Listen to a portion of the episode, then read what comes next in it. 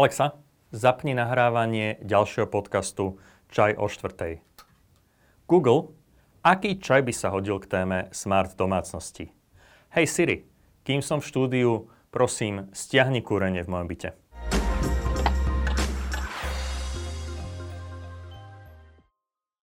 Dobrý deň.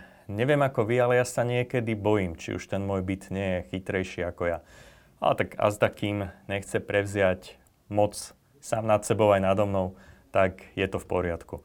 Dnes sa budeme baviť o smart domácnostiach. Moje meno je Roland Kiška, pracujem ako marketingový riaditeľ dvojice telekomunikačných operátorov Svan a Štvorka. Skôr než privítam môjho dnešného hostia, tak tradične poprosím Marianu Vesel z firmy Veselý čaj, aby nám pripravila nejaký dobrý čaj k dnešnej diskusii. Keď chce mať smart domácnosť, pripravme si smart čaj. Mnohých doslova odradza príprava sypaného čaju, pretože je k tomu potrebná výbava, čas a následne umývanie sitka na luhovanie. Vybrala som vám sypaný čaj naporcovaný v pyramidkách.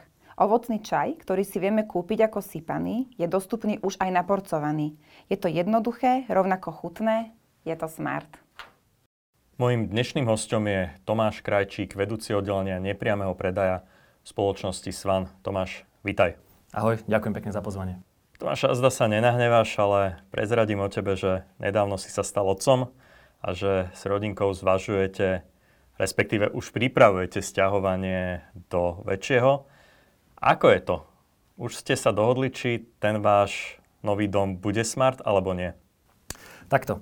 Po zodpovedaní si základných otázok typu okna, dvere, podlahy, sanita a tak ďalej, určite príde rád aj na to, či budeme mať smart domácnosť, ale otázka je v akej miere. Čiže musím sa poradiť doma s manželkou a určite si potom dáme, že v akej miere budeme smart domácnosť využívať.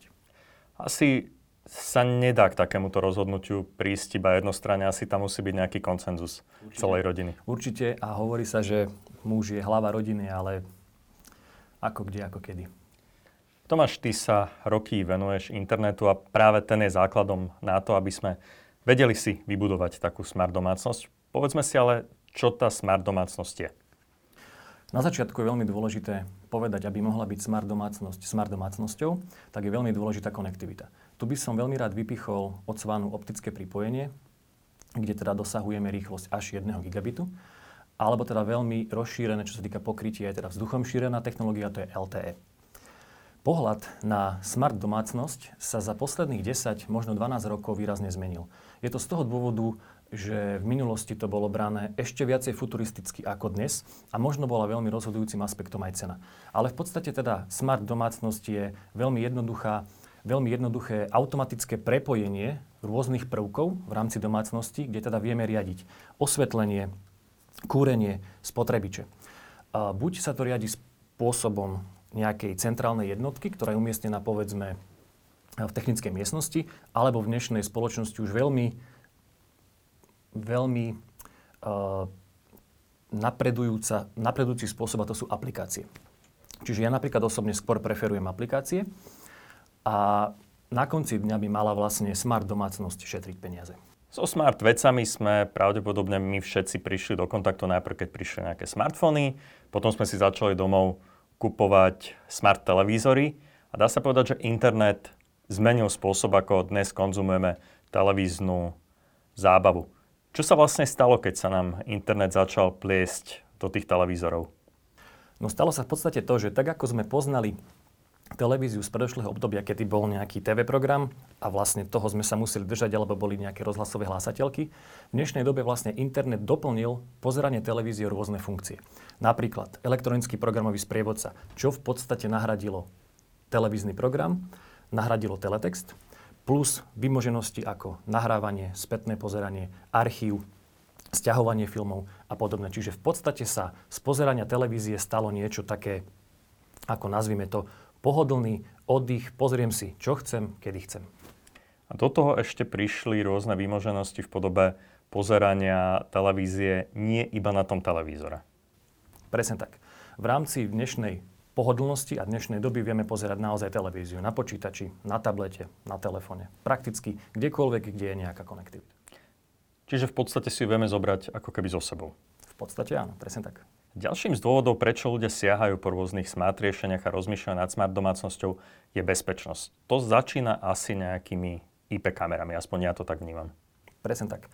IP kamery v podstate, alebo teda kamery, v minulosti analogové, dneska už IP kamery, v podstate fungujú na báze IP protokolu a čo je vlastne výhodou, pretože tie kamery sú samostatné, fungujú v podstate na báze teda internetu. Viem si takúto IP kameru nainštalovať povedzme aj na chatu, teda na miesto, kde možno nemám takú dobrú internetovú, alebo tam možno nemám vôbec žiadnu internetovú konektivitu? Ja by som to povedal takto. Naše LTE má nejaký dosah. To znamená, pokrývame okrajové časti miest a možno nejaké, nejaké dediny. Čiže pokiaľ by bola chata umiestnená v takejto v takomto mieste, vieš sa pripojiť na LTE.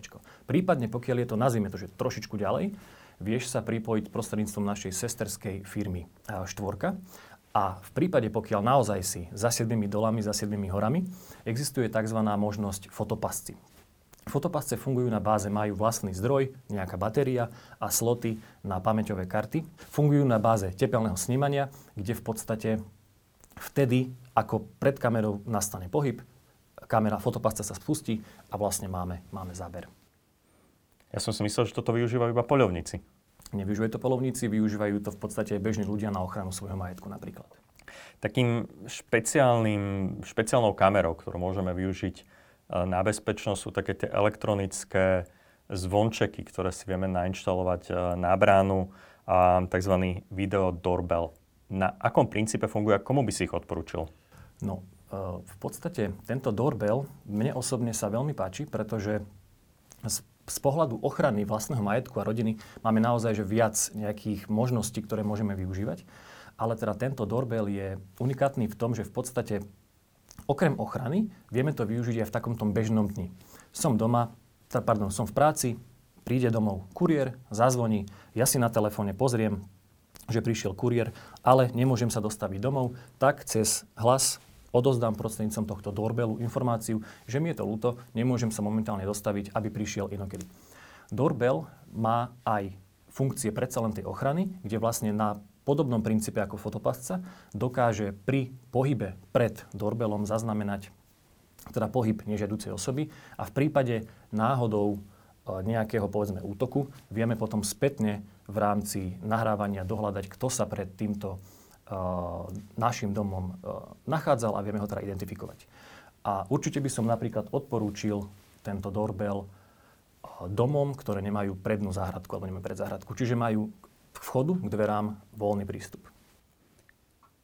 Ty si už naznačil, že mnohí siahajú po takýchto smart riešeniach z dôvodu úspory. Ako sa dá usporiť vďaka smart domácnosti? Smart domácnosť je unikátna v tom, že dokážeš v podstate nasadiť jednotlivé sieťové prvky prakticky do, do čohokoľvek, do všetkého. Aby som ale možno nehovoril tak v, v takých nejakých neurčitkoch alebo vo všeobecnosti, poviem to na príklade.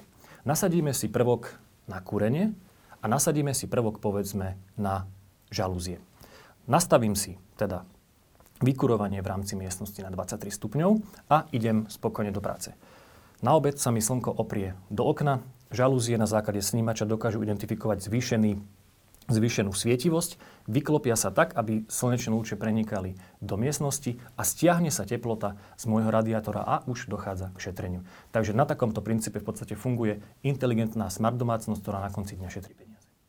A čo takí tí hlasoví asistenti ako Alexa alebo um, Apple Home, Google Home, na čo sa tí dajú využiť? Jedným slovom, na všetko podstate ide o to, či sa daný klient na hlasové ovládanie pozrie, ako sa možno pozrel Spielberg, keď natáčal film Navrat do budúcnosti, kde v podstate už v nejakom 85. spravil do filmu to, že prišiel uh, prichádzajúci hovor hlavnej postave a ten komunikoval so svojím šéfom. Čiže toto je v podstate na ľuďoch. Či chcú mať doma futuristické ovládanie svojich, povedzme, žalúzí, prídem domov, poviem, že Alexa, otvor, otvor uh, okno, respektíve zdvihni žalúzie, alebo teda zostanem verný, povedzme, aplikácii tak, čo napríklad preferujem ja. Ja musím povedať, že naopak, ja nedám dopustiť na hlasové ovládanie svetiel a, a na, na komunikáciu s Alexou. Vraj teda, respektíve to množstvo spotrebičov, ktoré sa dajú ovládať aj cez hlasových asistentov sa neustále zväčšuje. Čo teba možno prekvapilo, že dnes už môže byť smart? Čo ma prekvapilo? Možno, že smart kávovar. Akurát nesmieme zabudnať na jednu vec, že tú vodu žiadna, žiadna aplikácia do toho kavomatu nenaleje. My už sme začali s takouto témou, že tá smart domácnosť by nebola možná bez eh, konektivity. Na čo si dávať pozor, keď zariadujem tú konektivitu do svojho nového domu alebo, alebo bytu, už možno aj bez ohľadu na to, že koľko tých smart gadgetov v ňom budem mať?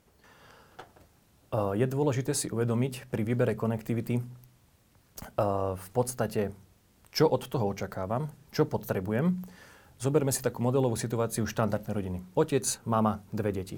Každý z účastníkov tejto rodiny má nejaký smartfón, je minimálne doma jeden tablet, možno dva nejaké počítače kvôli covidu, kvôli home officeom, kvôli uh, online výučbe. Čiže určite je dôležité uvedomiť si, na čo ten internet potrebujem a potom v druhom rade, kde sa nachádzam. V prípade, pokiaľ sa nachádzam v meste, odporúčam určite káblové pripojenie, optiku. V prípade, pokiaľ sa nachádzam v obci alebo v okrajovej časti mesta, odporúčam alternatívu a to je LTE pripojenie s duchom šírena. Povedzme, že tú konektivitu mám vyriešenú a teraz opäť by ma zaujímal tvoj názor. Má človek siahnuť hneď po nejakom centralizovanom riešení alebo radšej postupne hľadať nejaké také jednoučelové jednotky? Ja by som ti na toto odpovedal trošku inak. Ako by som sa na to pozrel ja? Keby som rozmýšľal, čo teda budem v nejakom čase rozmýšľať nad smart domácnosťou, pozriem sa na to tak, že čo je pre mňa absolútne najdôležitejšie, to je ochrana e, rodiny a majetku, potom spotreba, aby som vedel ušetriť. Potom je tam istá nejaká tá zábava.